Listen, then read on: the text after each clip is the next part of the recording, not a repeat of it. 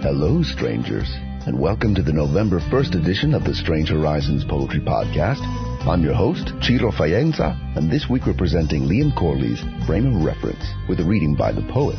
Liam Corley has been writing a science fiction novel since 2012.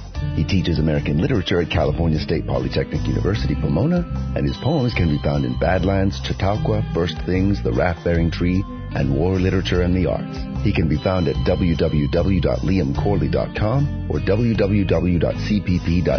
slash tilde W-C-C-O-R-L-E-Y slash.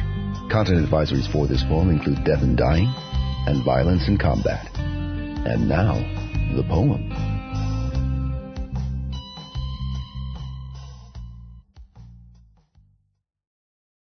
Frame of Reference by Liam Corley I tell my friend I am writing a science fiction novel. Oh, like Star Wars? I love that movie. No, I reply. I'm writing a novel. It has a double plot. A man's world is ending, and so is his marriage. I liked that in Interstellar, she says. Does your planet explode? Are there blasters? You need guns for special effects. My pages don't boom, I admit. No flashing lights, just words. People like that. What about a soundtrack? That worked for Guardians. Your book should have a soundtrack. Why not put out a playlist? Tell people which chapter gets which song. I shake my head sorrowfully. No music either. Too much happens in a vacuum. You need air for vibration. It's not fair, she says. No one has trouble breathing in the movies. What about the science? Are drives warped? Can you beam anywhere? I'm embarrassed. My science is fine. No one travels.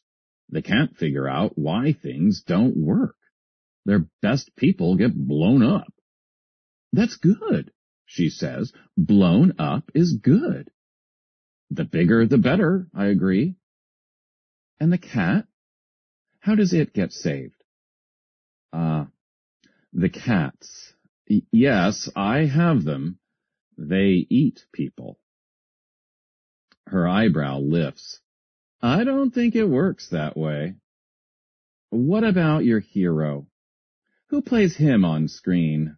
You'll need star power. I think about that. The man is kind of average. Me, I guess. You are not attractive, she says. That's true, I say. That's why I'm writing a science fiction novel. A man's world is ending. It always is, she says. You need a better plot. I do, I say, I do.